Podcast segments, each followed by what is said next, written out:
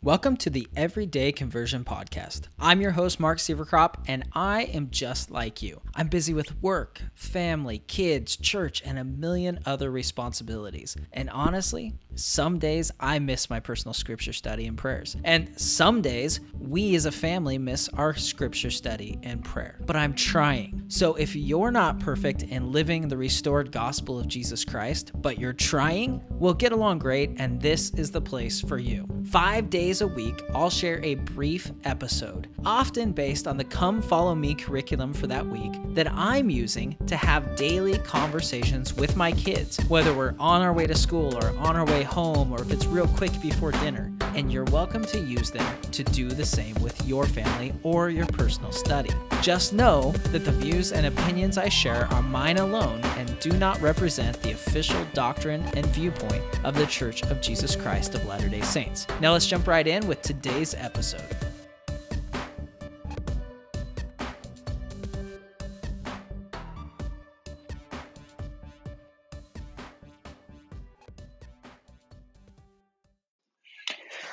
Welcome back to the Everyday Conversion Podcast. This is episode 27.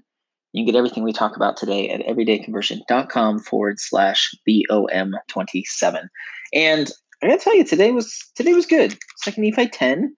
This is Jacob explaining um, a few things, and as always, like I've noticed in in most of the Book of Mormon so far, there's a lot of emphasis on the covenant and the gathering and those types of things. And like I said, I've said in earlier episodes, I'd never noticed that before. I'd never noticed how much every single chapter talks about the covenant and the restoring and the, the keeping of the covenants, which makes so much sense when you think about the fact that the Book of Mormon is brought forth in our day to usher in the the the fullness of times, uh, the the restoration, the gathering of Israel, and all of those things. And that's really what uh, Jacob starts talking about here in the beginning. You know, he talks about the Savior and how the Jews will uh, crucify the Savior, and how no other nation on earth would be evil enough to do that.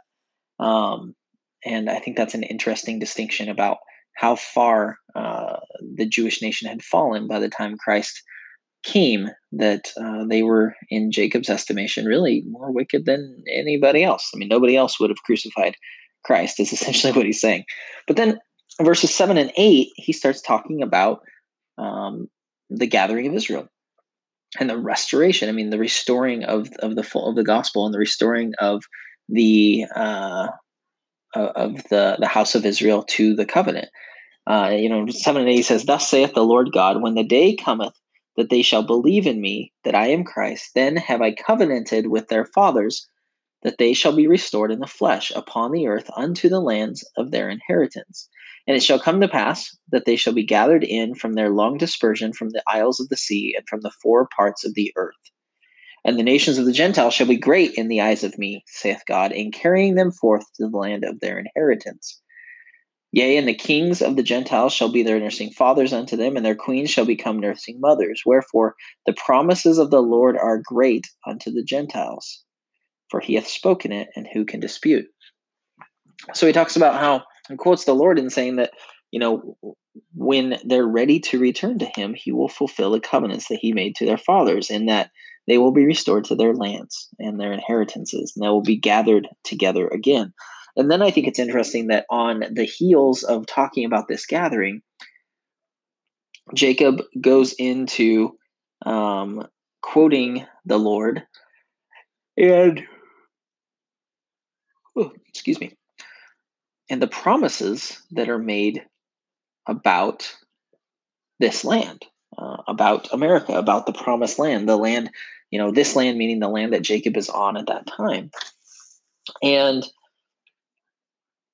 it's interesting and it really hits on the importance of the gathering and the importance that uh, America plays in that gathering. And it made me think, as I was reading those first two, seven and eight, it made me think of the devotional that President Nelson uh, had with the youth in 2018. um, when he was talking about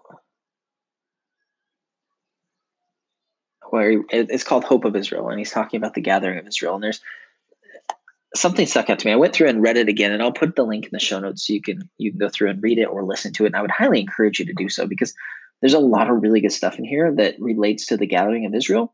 And the gathering of Israel is like one of the hmm. central themes of the Book of Mormon. So it's very, very applicable to everything we've read that Nephi and now Jacob are teaching. But President Nelson says, uh, These surely are the latter days, and the Lord is hastening his work to gather Israel. That gathering is the most important thing taking place on earth today. Nothing else compares in magnitude, nothing else compares in importance, nothing else compares in majesty. And I, I as I read that, I'm like, oh my goodness, that is such a an um, a, a profound and important statement. You know, this this idea that there is nothing in the world that is as important as um, as the gathering of Israel. And then there was one other, and I'm trying to see if I can find it. When he said that was kind of along the same lines later on in his talk. Um, okay, so there's this one where he says, My dear extraordinary youth, you were sent to earth at this precise time, the most crucial time in the history of the world to help gather Israel. There is nothing happening on this earth right now that is more important than that. There is nothing of greater consequence. Absolutely nothing. This gathering should mean everything to you. This is the mission for which you are sent to earth. I mean, what an amazing amazing comment by the prophet of God. And okay, so here's the last two that I wanted to share with you about that. Um, this this reminded me. This statement reminded me of, um, you know, Jacob in chapter nine, where he basically says, you know, I'm shaking my garments. You know, I'm shaking your iniquities from my soul. I'm, you know, basically saying, look, I I did my part. You know, I I told you I, I told you what I was supposed to do, and you can't tell me that I didn't. Um, you know, he says in in Second Nephi nine forty four, um, "Ye shall know at the last day, when all men shall be judged of their works, that the God of Israel did witness that I shook your iniquities from be, from my soul, and that I stand with brightness before Him, and, and am rid of your blood." So Jacob says that, and then President Nelson in this devotional says something very similar. He says it in a kinder way, but this is what he says. He goes, Right now, I am preparing for the day when I will be required to give an accounting to the prophet Joseph Smith, to President Brigham Young, and others, and ultimately to the Lord about my stewardship as God's prophet upon the earth today. I do not want to be asked, quote, Brother Nelson, why were you not more clear with the youth about their part in the gathering of Israel? Why were you not more bold in enlisting them to participate? So I mean that's that's very similar. I mean he's saying, look, I, this is my responsibility, and I'm going to make sure that I'm very clear that I am asking you to do this. And then he is very clear. He says, I am inviting every young woman and every young man between the ages of 12 and 18 in the Church of Jesus Christ of Latter day Saints to enlist in the youth battalion of the Lord to help gather Israel. And I think it's important because, you know, many of you that are listening are not within that 12 to 18 age range. And I mean, this was two years ago, so it's kind of the 14 to 20 age range at that, and you know, that are 14 to 20 now. But I think it's important to realize that if he's enlisting the youth, he's also enlisting those of us who are their leaders and those of us of us who are their parents, because it is our responsibility to help them to fulfill that responsibility. Um, and then I think it's important uh, you know, in the ne- very next next paragraph, he says, um, he says, as you continue to read daily from the Book of Mormon, you will learn the doctrine of the gathering, truths about Jesus Christ, His atonement, and the fullness of His gospel not found in the Bible. And then he says this. The Book of Mormon is central to the gathering of Israel. In fact, if there were no Book of Mormon, the promised gathering of Israel would not occur. So it's interesting that you know he he emphasizes so hard the gathering of Israel, and that's something that's central to the Book of Mormon. Like he said, that's where we find the fullness of the gospel. That's where we find the the doctrine of the gathering. And then right after that, he goes or Jacob goes into jumping back to Second Nephi ten now. Um, Jacob goes into all the promises that are made about this land and about Zion. And I, I found an interesting distinction here, but um, you know, it says that it'll be a land of liberty, that there will be no kings, that it'll be fortified against nations. Um, and then there's a switch, and I'll tell you what the switch is here in a second. But then it says, Those who fight against it will perish. That kings raised against Christ will perish. That Christ will be our king and our light. That the secret works of darkness, murders, and abominations will be destroyed, and that all who fight against Zion will perish. And the thing that I realized is there's a there's a pivot between verses 12 and 13. Verse 12 and before Christ refers to this land, the land, you know, talking about America. In 13 and after, Christ starts talking about Zion. So, not, you know, this land is very general, it's very broad. Um, it's everything about this land, this country. But everything after 13 is specifically about Zion. It's not about America anymore. It's about Zion. It's about those who are gathered to Zion. It's about those that are are following Christ you know and and the the promises are very different so much so that it gets to the point where um you know in, in verse 14 he says i the lord the king of heaven will be their king and i will be a light unto them forever that hear my words. So it's only those that'll hear their words. And then he talks about fulfilling the covenants made unto the children of men. Um, and in verse 16 he's very clear that um, it's not I mean, he's not, he's no longer talking about protecting or covenanting with everyone in the land. He's talking about those that are Zion, because he says, He that fighteth against Zion, both Jew and Gentile, both bond and free, both male and female, shall perish. So he's saying, anybody that fights against Zion, I don't care who they are, I don't care where they're from, I don't care what their um, lineage is, I don't care what country they're from, what country they're a citizen from. If they fight against Zion, they will perish. And then he and then he concludes verse 16 by saying, For they who are not for me are against me. And so there's this, there's this almost pivot where at first he's saying, Look, there's a lot of promises and blessings upon the land. And then he pivots to say, But those promises and blessings will sooner or later be contained to only Zion. And Zion is those who are gathered unto the church, not the entire country. And so as I was reading that, one of the things that really stuck out to me was I realized that myself i need to yes yes america is a choice land. Yes it is it's amazing promises and blessings have been made to this country but i need to first align myself with christ his prophet and his church. And after that i need to align myself with the country if it is aligned with Christ. But my first and foremost priority is to be aligned with Christ and be aligned with the gospel and be aligned with the prophet. The pro I, I heard, I can't remember, I had a friend of mine say this the other day. He said, when it comes right down to it, the prophet is my leader, not the president or senators or representatives or governors. The prophet is my leader. And he is the one that I will listen to first. And I think it's important to make that distinction that, you know, to the Savior, countries really don't mean anything.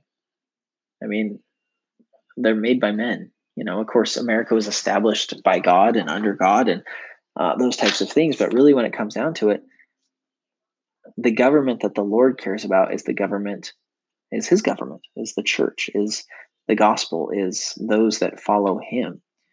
And that's where our allegiance needs to lie first. And that reminded me, you know, back when we were talking about, uh, you know, the the episode about the lesser of two evils in episode 22, which I'll link to in the show notes.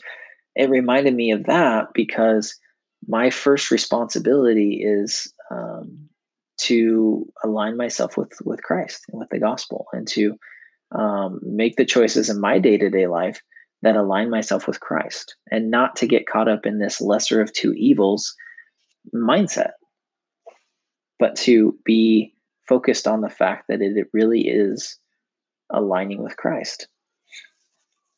Um, and then a couple other real quick things. Uh, verse 19, at the end of it, Christ talks about consecrating the land unto Jacob's seed. It'll be a land of inheritance, a choice land uh, above all other lands. But then he says, Wherefore I will have all men that dwell thereon, that they shall worship me. As I read that, I realized that wasn't a wish, it wasn't a request, that was a commandment. He said, They will worship me.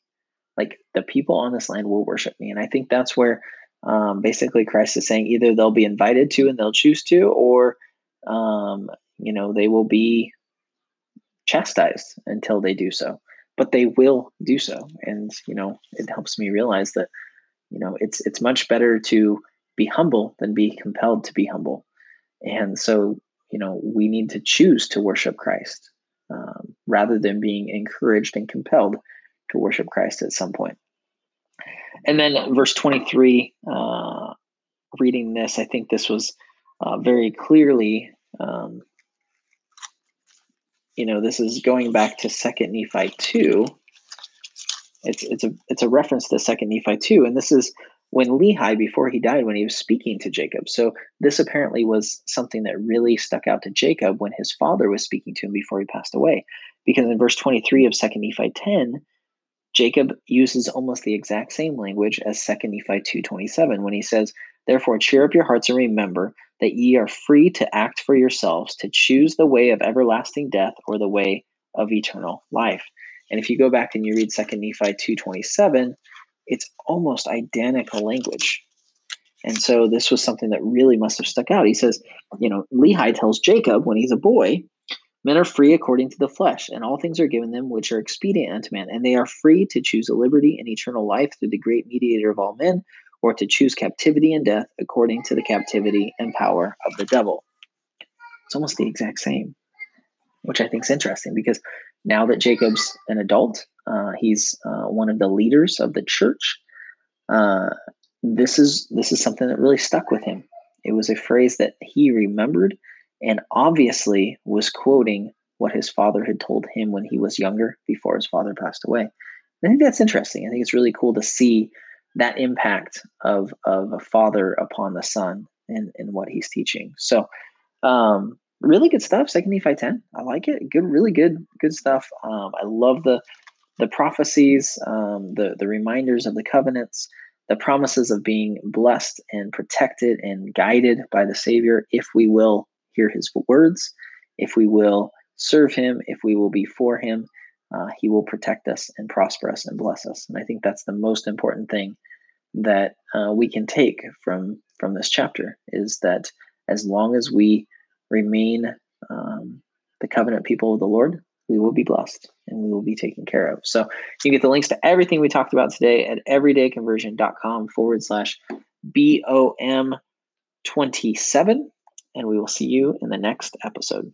All right, that's it for today. Now, I know, I know you want to hang out with me longer, but we both have a ton of things to do today, including living the gospel and trying to be like Jesus. Cue primary children singing. I'm trying to be like Jesus.